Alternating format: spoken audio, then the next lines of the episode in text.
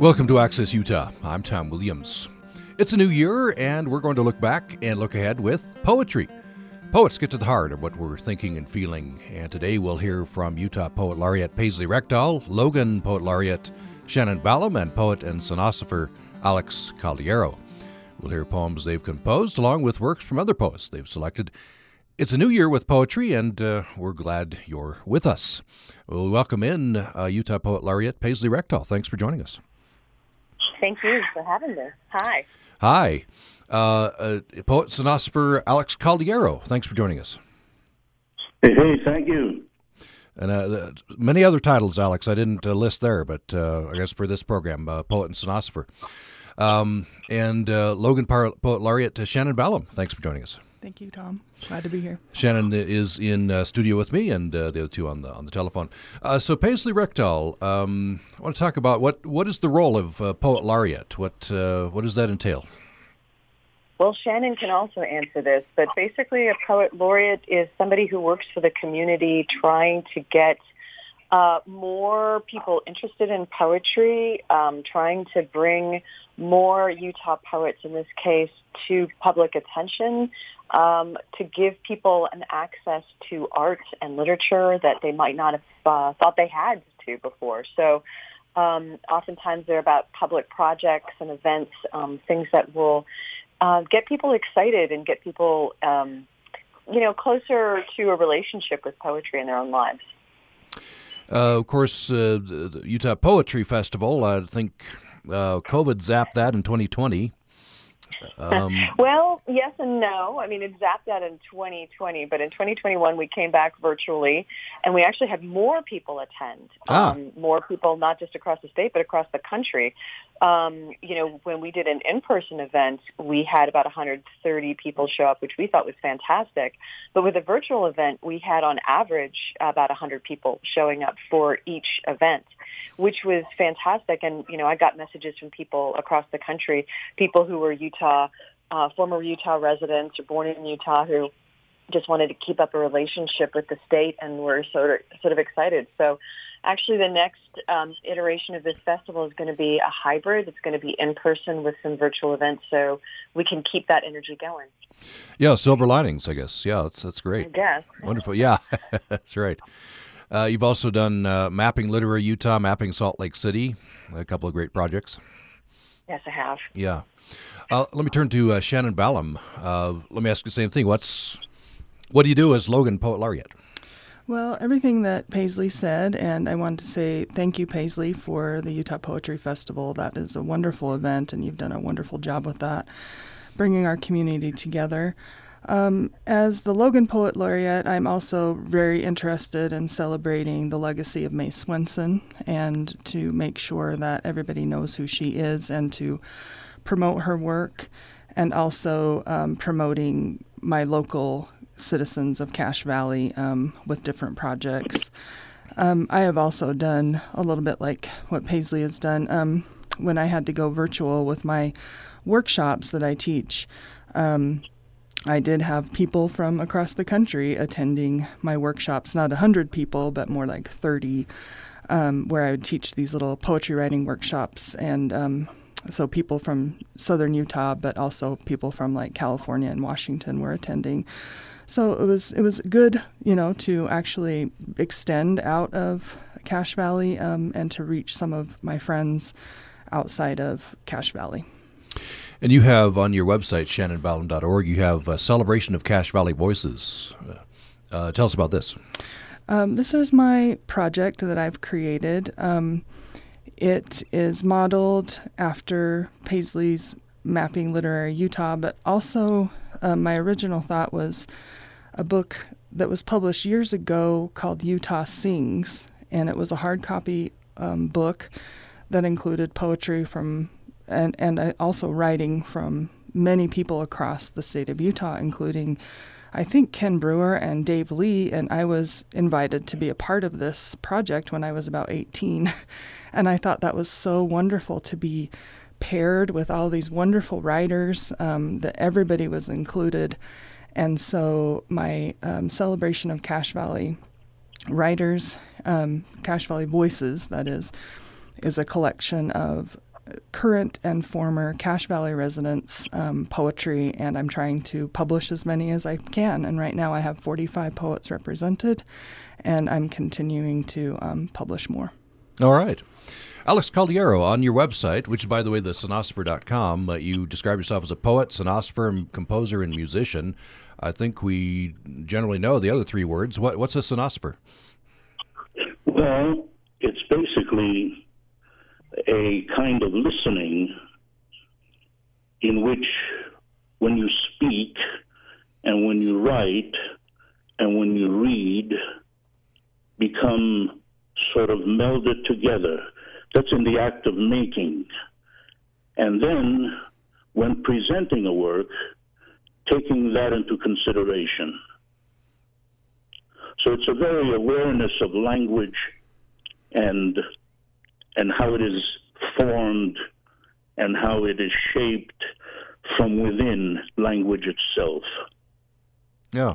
Oh, wonderful. Well, let's do it. I've advertised poetry. Let's jump in. Let me start with Paisley Rekdal. What's the first selection you've chosen for us? Well, I know that the January 6th anniversary is coming up, so I want to start with a very short poem that I thought would speak maybe to this moment a little bit. It's actually a translation by W.S. Merwin, who's an American poet who did translations of poetry across the world. And these are from certain East Asian aphorisms. It's from his book, East Windows. It's very short. And the poem is simply three lines. The traitor has the best patriot costume. On a slightly different note, I'd like to read a poem by Jason Olson. I run this website called Mapping Literary Utah, and it's about collecting and archiving the works of Utah writers past and present, from playwrights to poets, YA novelists to all sorts of fiction writers. And Jason Olson is somebody who's been living and teaching in eastern Utah for a while now. And I think this is a very hopeful poem. It's called Hummingbird. In Finland, the aurora borealis is caused by foxes who brush their backs against mountains, tails of flame painting the night with sparks. But that's Finland. Where I live, hummingbirds are made of fire, and there is one hummingbird who lost his way, and in the desperation of the moment, about to die of starvation for the 10th time that day, found pity from a sky that opened its arms and said, "I cannot feed you, but I can light your way home." You can find that poem on Mapping Literary Utah. Oh, wonderful. Mapping Literary Utah. Yeah. Thank you for sharing those. Let's go next to Shanan Ballam. What would you like to share? I think I'll first start with a poem by May Swenson. And this is a wonderful poem. I believe it was first published in The New Yorker, 1954. Snow by Morning by May Swenson. Some for everyone, plenty, and more coming. Fresh, dainty, airily arriving everywhere at once. Transparent at first, each faint slice. Slow, soundlessly tumbling, then quickly, thickly. A gracious fleece will spread like youth, like wheat, over the city. Each building will be a hill, all sharps made round. Dark, worn, noisy narrows made still, wide, flat, clean spaces. Streets will be fields, cars fumbling sheep. A deep, bright harvest will be seeded in a night. By morning will be children feeding on manna, a new loaf on every doorsill. Oh, beautiful, beautiful. Anything else at this point? I do have a poem that I wrote to open the Logan City Council last night. Yeah. And thank you to Mayor Holly Daines and our Logan City Council. This poem is written specifically for the new year, and the setting is here in a field near one of the tributaries of the Logan River. And this poem is called Poem for the New Year, January 2022. Fields of snow gleam like fallen stars, and tall frosted cattails line the stream, blue sheen glistening.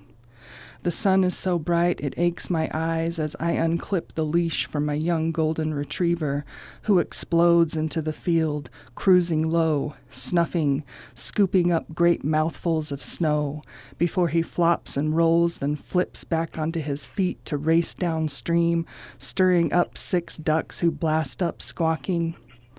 And then, from a sudden stillness, a great blue heron rises from the rushes like a dream.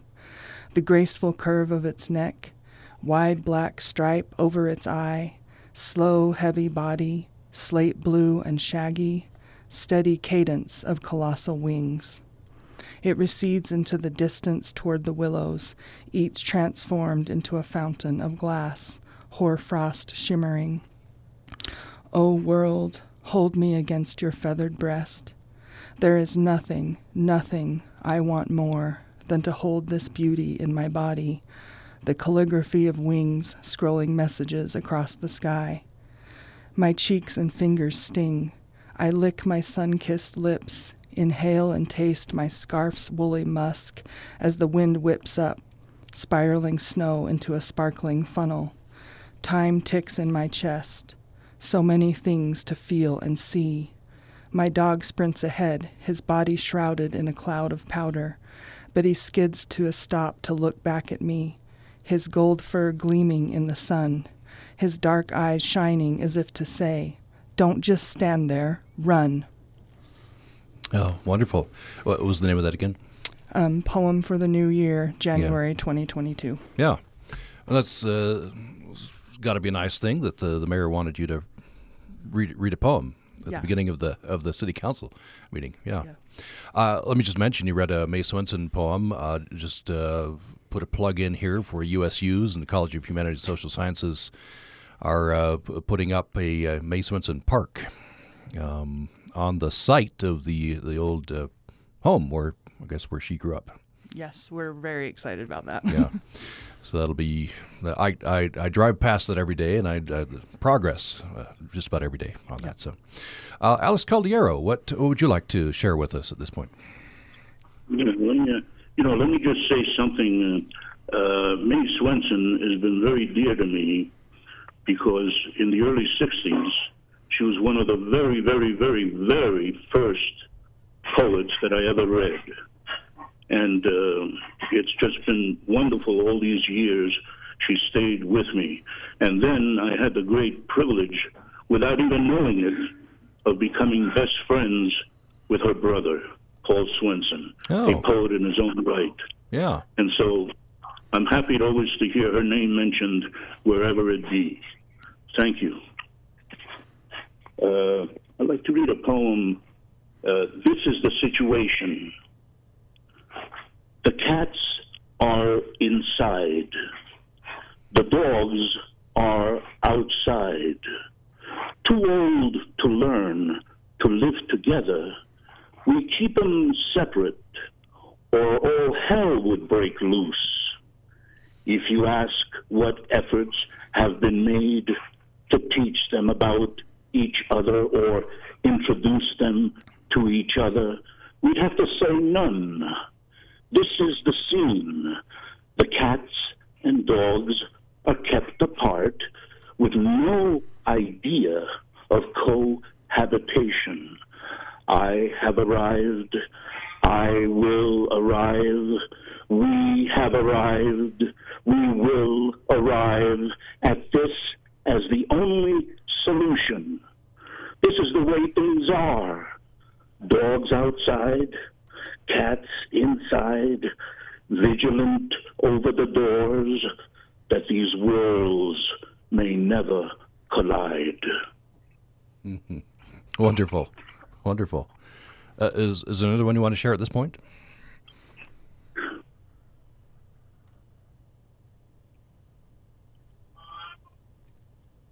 Do we still have you, Alex? Excuse me? I wonder, do we still have you? Oh, yes. Okay. Yes, I'm here. Great. I was asking, is there another poem that you want to share right now, or should we go to break? I mean, I have another one ready. I mean, it's up to you. Yes, go ahead. Distinctions. This is a lie. This is a secret. This is a lie. This is a secret. This is classified. This is a lie. This is confidential. This is a secret. This is a lie. This is a lie.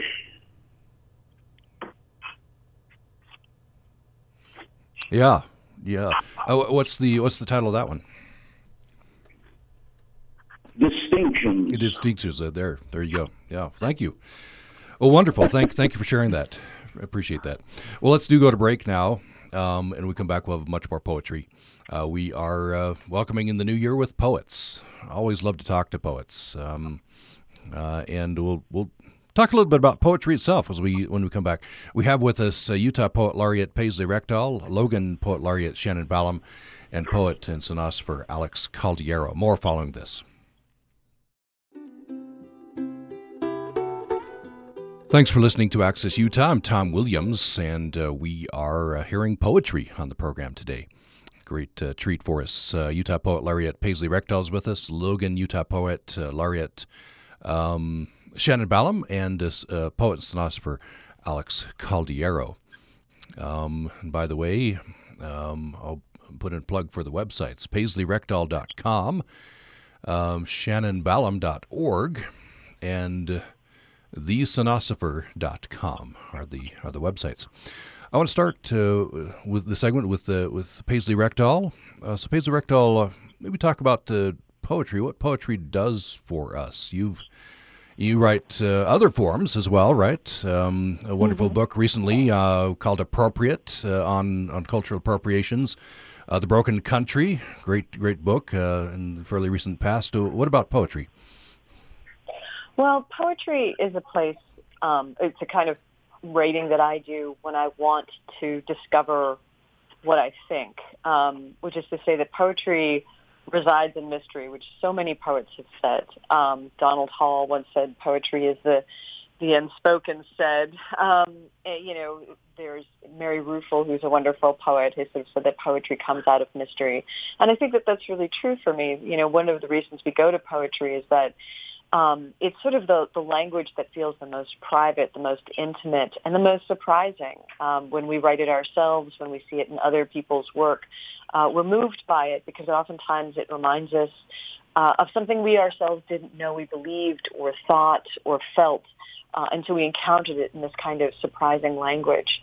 Poetry is also a place of pattern making, and I think that, you know, when we spend time in the world, we start to see certain stories come up over and over in our lives. We see certain images become really important to us privately.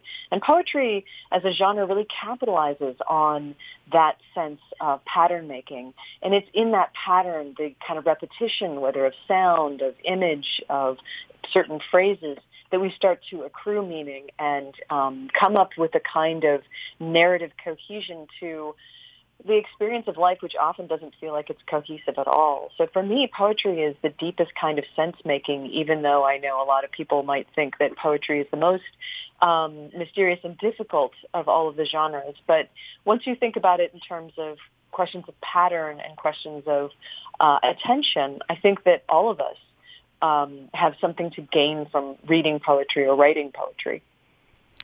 Well, do you have another couple of poems you'd like to share with us?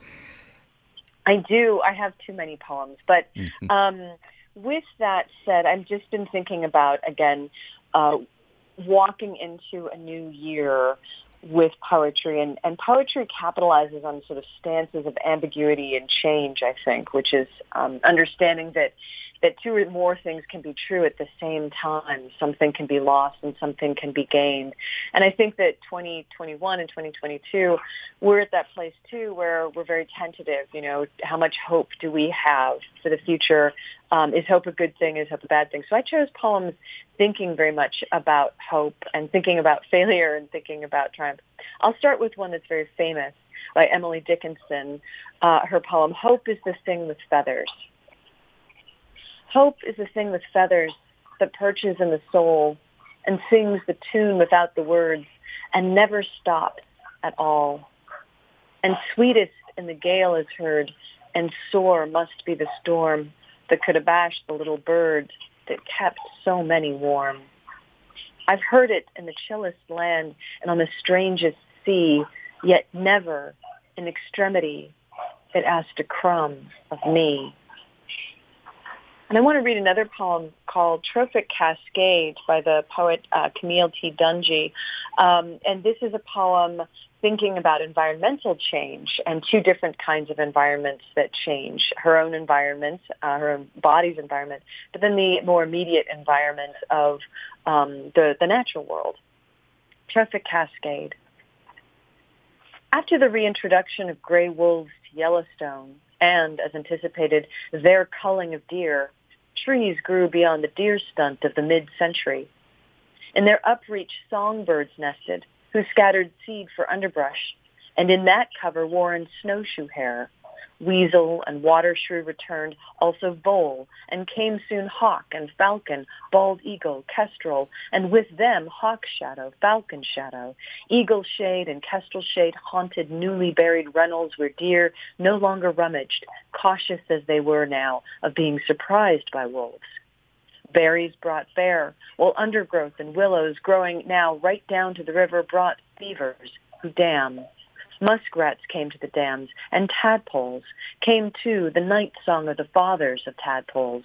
With water striders, the dark gray American dipper bobbed in fresh pools of the river, and fish stayed, and the bear who fished also culled deer fawns, and to their kill scraps came vulture and coyote, long gone in the region until now, and their scat scattered seed, and more trees, brush, and berries grew up along the river that had run straight and so flooded, but thus dammed, compelled to meander, is less prone to overrun. Don't you tell me this is not the same as my story. All this life born from one hungry animal, this whole new landscape, the course of the river changed, I know this.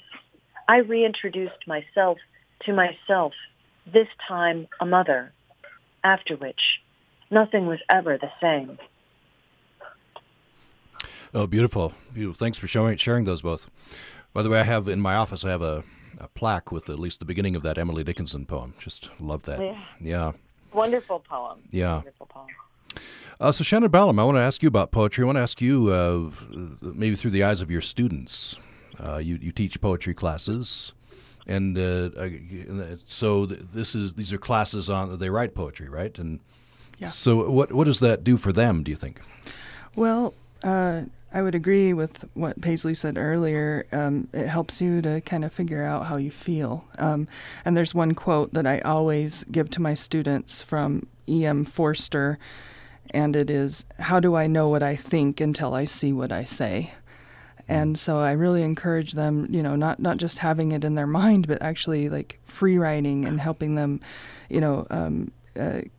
figure out what it is that they're trying to say without trying to filter that as they're writing. One thing that I found is really important for all of my students, whether they're in poetry or comp or this coming semester in fiction writing, is that I believe that, writing poetry helps you be more mindful. And mindful, as we know, is this type of meditation where you focus on being intensely aware of what you're sensing and feeling in a moment. And there are many benefits to that. It improves your mood and it increases your positive emotions. It can decrease your anxiety. And a very simple way to practice mindfulness while you're also writing poetry is to just allow yourself to write down what you see, what you touch, what you're tasting, smelling, and hearing. And everybody can do that. And so for one thing, it helps you to pay attention to your world and be more involved in your world. And then on the flip side, it helps you to improve yourself psychologically. So I think, there's nothing wrong with just paying attention. And That's what poetry is, paying attention to language and paying attention to the world and how you feel. Yeah, certainly true. Do you have another poem or two you can share with us? Yes. I have a quote that is on my website and is another from May Swenson. And so this is another thing that I like to talk to my students about is this quote from May Swenson. And she says, "I want to get through the curtain of things as they appear to things as they are, and then into the larger, wilder space of things as they are becoming." And I thought that one of her poems really showed that. And this is the poem that is etched on her grave. And so people can go to the Logan City Cemetery and see this wonderful gravesite. It is a bench in the Logan City Cemetery, and this is the poem. It's called "The Exchange." "Now my body flat, the ground breathes. I'll be the grass. Populous and mixed is mind. Earth, take thought. My mouth, be moss. Field, go walking. I, a disk, will look down with seeming eye. I will be time and study to be evening. You, world, be clock. I will stand, a tree here, never to know another spot. Wind, be motion. Birds, be passion. Water, invite me to your bed." Yeah, I've seen that. The bench. I'll have to pay more attention to the poem there. Yeah. Yeah, I love that poem, mm-hmm. And like Alex, I was introduced to May Swenson, when I was very young. I started studying May Swenson's work when I started Utah State, so I was about 18 years old, and so she is literally in my blood and in my my poetry. So I just love being able to celebrate her and her work, and it has definitely influenced my work. The second poem I'd like to read is one of my own, and this was published in the Soul, Sand, and Sky anthology created by Tim Keller, who is the president of the Cache Valley chapter of League of Utah Writers, another wonderful person in our strong literary community up here. This is a sonnet, and it's called "McGuire Primrose." And some of you may know that the McGuire primrose, if you live in Cache Valley, only grows in Logan Canyon. And so I really wanted to celebrate that particular flower. So this is "McGuire Primrose." "I stop at the secret place in the canyon where only a few know where to find them, and wade through scraping brush and branches with binoculars, past the sprawling willow, ascend the crumbling ridge. There, magenta saucers filled with sunlight spill through golden stamen dabbed with pollen. May pauses with their beauty, their scarcity, interwoven with my life. What more can I do to save myself but to learn the language of flowers, learn to glow like a fierce star, to stand brave and erect in falling snow, withstand hours of savage canyon wind, ripping rain so cruel. I survive rooted to earth, brilliant jewel." Thank you. Yeah, beautiful. We turn next to Alex Caldiero. I'd ask you the same question. You are master of many art forms. What does poetry do you think? Well, I think that it's a way of approaching reality, the world. And I think for me, William Blake sort of said it best when he mentions that we see through the eyes, not with the eyes. As soon as we're able to see through the eyes, to hear through the ears, to touch through the body, we have poetry immediately. But unfortunately, we're constantly taught to see with the eyes, to touch with our hands, and therefore we're kind of confronted with limitations that really don't exist. And so that's the distinction that I teach humanities at UVU, and that distinction carries over into all the arts, into all writing, into all sculpture, painting, into everything. We need to learn to see through our senses and not with our senses. Sounds simple, but it may take a lifetime to see. Yeah. Very profound. Do you have another couple of poems that you will share with us? Sure. This is a poem, I'm basically still an immigrant, even though I've been here since 1958 in America. And this is Dreaming America. Oh, we know where the winds are born. We get wet before it rains. We cross the road to get to the other side. We know for sure that the chicken came before the egg. We step into the same river twice and thrice, that is, the river on endless replay. Oh, in the livid room, we sit and watch fire that don't burn, logs unconsumed amid myriad consumer goods, flashing flesh at us. Oh, in America, when people finish eating, they throw forks, spoons, plates, and knives away. Oh, wow. Still amazing after all these years. After all, the facts don't matter. The matter don't matter. That they were plastic forks, spoons, plates, and knives don't matter.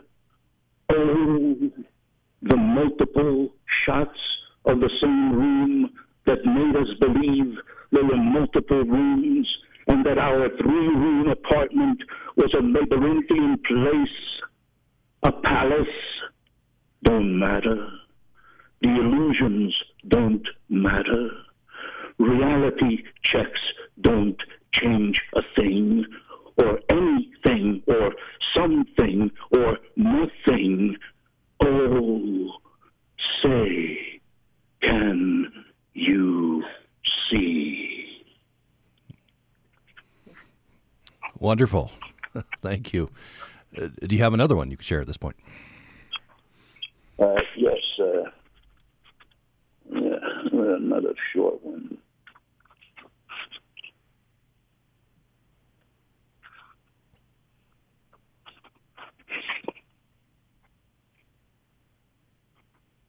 Wounds heal when blood don't know where else to bleed.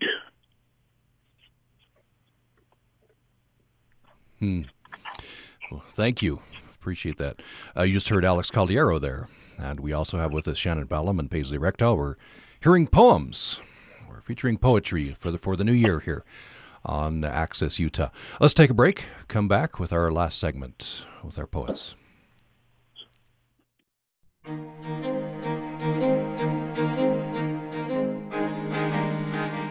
Thanks for listening to Access Utah. I'm Tom Williams, and we're beginning the new year here on the program with poetry. Poets get to the heart of what we're thinking and feeling, and we're hearing from Utah Poet Laureate Paisley Rekdal, Logan Poet Laureate Shanan Ballam, and poet and sonosopher Alex Caldiero. And we reached our last segment, and I think just want to jump into poems from each of you in this segment. So about 3 minutes each. So Paisley Rekdal, what do we hear next? Well, I want to keep highlighting some of the Utah poets that have been in part of this state, and you can find them on mappingliteraryutah.org, this web archive of Utah writers past and present that I've been working on. We have over like 220 people now, 250 people, I think, all total with videos. But I want to go to a poet named Mark Strand, who's quite famous, who's actually born in Canada, but moved to the United States and taught at the University of Utah for many, many years and won the Pulitzer Prize for poetry. And, you know, you asked before about what is it that poetry does, and we talked about what poetry allows us to see. I thought Alex's answer was just brilliant about how we see, you know, through the senses, not just, you know, through the eyes. But also poetry gives us an opportunity to touch the absurd and the divine and to sort of speak and commune with the dead. So I have two poems I want to read. One is by Mark Strand, who I was talking about before. This is his famous poem, Eating Poetry. Ink runs from the corners of my mouth. There is no happiness like mine. I have been eating poetry. The librarian does not believe what she sees. Her eyes are sad, and she walks with her hands in her dress. The poems are gone. The light is dim. The dogs are on the basement stairs and coming up. Their eyeballs roll. Their blonde legs burn like brush. The poor librarian begins to stamp her feet and weep. She does not understand. When I get on my knees and lick her hand, she screams. I am a new man. I snarl at her and bark. I romp with joy in the bookish dark. Mm. And I love that poem because it's so strange, but this idea of eating poetry that just actually transforms you, too, as the reader. And the last poem I'll read is a poem that I discovered recently by a poet that I've long loved and admired, not a Utah poet. His name is Lee Young Lee. He's an immigrant to America, and he's written a lot about that experience, but he's also written a lot of poems about the loss of his father, and this one is called Big Clock. When the big clock at the train station stopped, the leaves kept falling, the trains kept running. My mother's hair kept growing longer and blacker, and my father's body kept filling up with time. I can't see the year on the station's calendar. We slept under the stopped hands of the clock until morning, when a man entered carrying a ladder. He climbed up to the clock's face and opened it with a key. No one but he knew what he saw. Below him, the mortal faces went on passing toward all compass points. People went on crossing borders, buying tickets in one time zone and setting foot in another, crossing thresholds, sleep to waking and back, waiting rooms to moving train and back, war zone to safe zone and back, crossing between gain and loss, learning new words for the world and the things in it, forgetting old words for the heart and the things in it, and collecting words in a different language for those three primary colors, staying, leaving, and returning. And only the man at the top of the ladder understood what he saw behind the face, which was neither smiling nor frowning. And my father's body went on filling up with death until it reached the highest etched mark of his eyes and spilled into mine. And my mother's hair goes on, never reaching the earth. And I'll just say one thing about that poem. I mean, I think that this is a poem that also talks as much about what poetry does as about the idea of loss, which is that poetry allows us to cross between gain and loss, and it helps us to forget and learn new words for staying, leaving, and returning. It's a way of crossing thresholds. Yeah, wonderful. Thank you for sharing those. Shanan Ballam, another poem or two? Yeah, I, like Paisley, would like to promote our local poets. We have so many wonderful poets, and one way to see and hear those poets is to come to Helicon West, which is our local reading series here in Cache Valley. Star Coldbrook was the founder, and right now Britt Allen is our coordinator. And our first open mic, or our first Helicon, will be an all open mic Thursday, January 13th at the Cache Arts Thatcher Young Mansion. So everybody's invited, and you can come hear local poets and you can read your own work. I was lucky enough to have Ken Brewer as a teacher. Ken Brewer was the second Poet Laureate of Utah. He passed away during his tenure of pancreatic cancer. And so I wanted to read one final poem that is for Ken. I wrote this poem. This is called Wild Plum, for Ken Brewer. A friend has sent a sprig of wild plum from California. its buds sleeping small on a purple-brown stalk as it rode across miles of blank desert to arrive here in Utah to bloom tender pink near Ken's window. Imagine traveling like that, restless, still, in a stifling box, your body wrapped in a moist towel to keep you alive, while you are tossed and sorted, shipped and stored, on your way to what? Imagine your language lived only in the way your arms opened, your fists unclenched perfume, and you had no way to know you were a tremendous gift, a small spark of life whose tiny self could light the whole room of a man who would watch you open yourself, while the cancer opened more and more rooms in his body, both of you blooming your own love. Wonderful. Thank you. It's for Ken Brewer. Yeah. Yeah. Wonderful. That's your poem, yes. Shanan Ballam. Yes. Well, let me turn next to Alex Caldiero. Have another poem or two you could... share with us? I have a series of about 3-4 poems. They're very short, literally 3 seconds, sometimes 15 seconds apiece. The real poem is a fish. The real poem is a drum. The real poem can sense cold and heat. The real poem can breathe on its own. I've known poems to sleep in the mouth of a reed. I've known poems to laugh underneath a stone. I've known poems to bury themselves in leaves. But yet, I've to touch even a hair of one. Make it yours. Otherwise, the dictionary we'll take it back.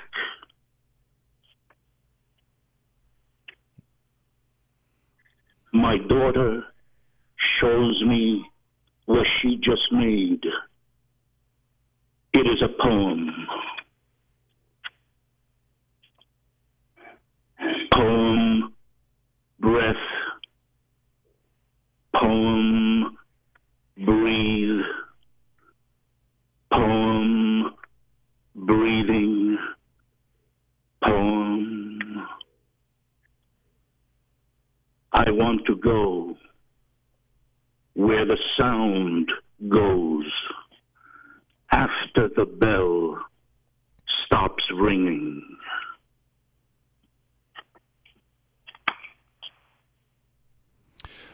Thank you. Yeah, it's wonderful to hear those. Thank you. I just have a couple minutes left. I want to see what's coming up. Paisley Rekdal, anything you'd like to talk about that's coming up with you?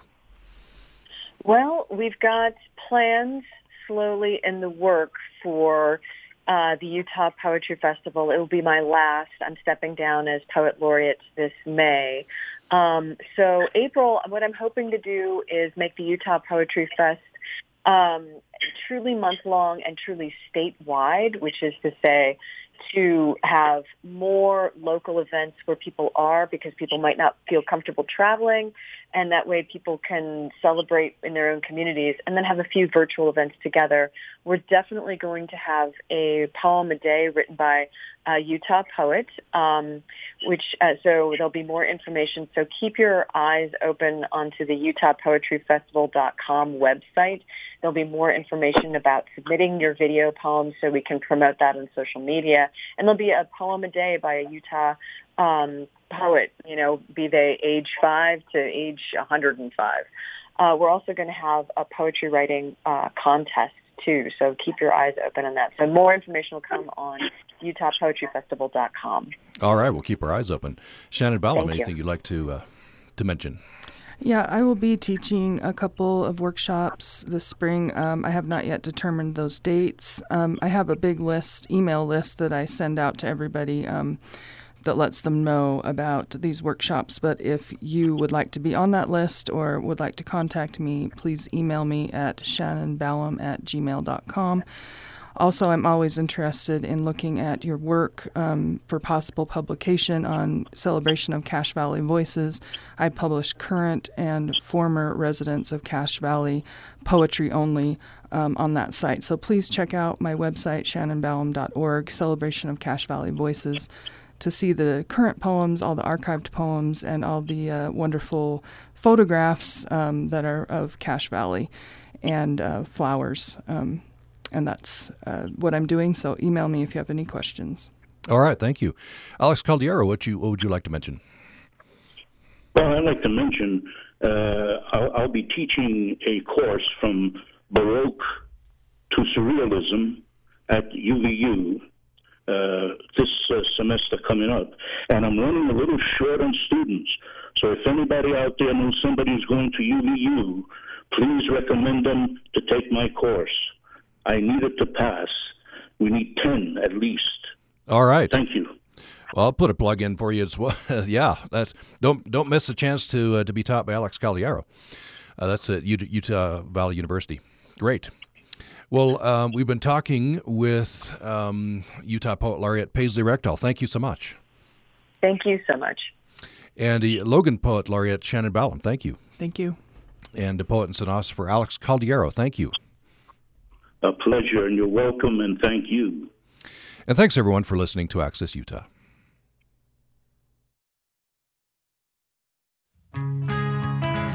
It's the Beehive Archive on Utah Public Radio. I'm Megan Weiss. What is it about a body of water that brings people together? This week, learn about an infrastructure project on the Little Bear River that helped the Cache Valley community of Hyrum to flourish in more ways than one. First, this. I'm Jody Graham, Director of Utah Humanities. Beehive Archive is brought to you on Utah Public Radio by Utah Humanities with the generous support of the Lawrence T. and Janet T. D. Foundation. We are proud to partner with community organizations to tell Utah stories and hope you will tune in each week for the Beehive Archive. Welcome to the Beehive Archive, a 2-minute look at some of the most pivotal and peculiar events in Utah's history. Flowing through an area of Hyrum called Paradise Hollow in southern Cache Valley, the Little Bear River not only provided essential irrigation water to early farmers, but its hydraulic power also operated a sawmill, electric light plant, cheese factory, and slaughterhouse by the early 20th century. Such facilities made Hyrum one of the most modern towns in Cache Valley. In 1918, however, water shortages prompted residents to work with the federal government to sacrifice the industrial and agricultural opportunities of Paradise Hollow to construct a dam and fill the area with the waters of the Little Bear. Although originally built for the simple purpose of storing water, the Hyrum Dam, and the reservoir it created, grew to be a major part of community life. Residents formed the South Cache Water Users Association and sold enough water shares by 1934 to build the Hyrum Dam, a joint effort between the association, the Federal Works Progress Administration, and the U.S. Bureau of Reclamation. The project provided much-needed jobs for residents still suffering the effects of the Great Depression. Its construction required 43,000 dump truck loads of cement, with the completed dam stretching 540 feet long, 600 feet wide, and 100 feet high. That's about 2 football fields long and 2 across. Over time, residents viewed the dam and reservoir less as an agricultural project and more as a recreational asset to the community. The flow of the water created a natural beach for launching boats or taking a dip.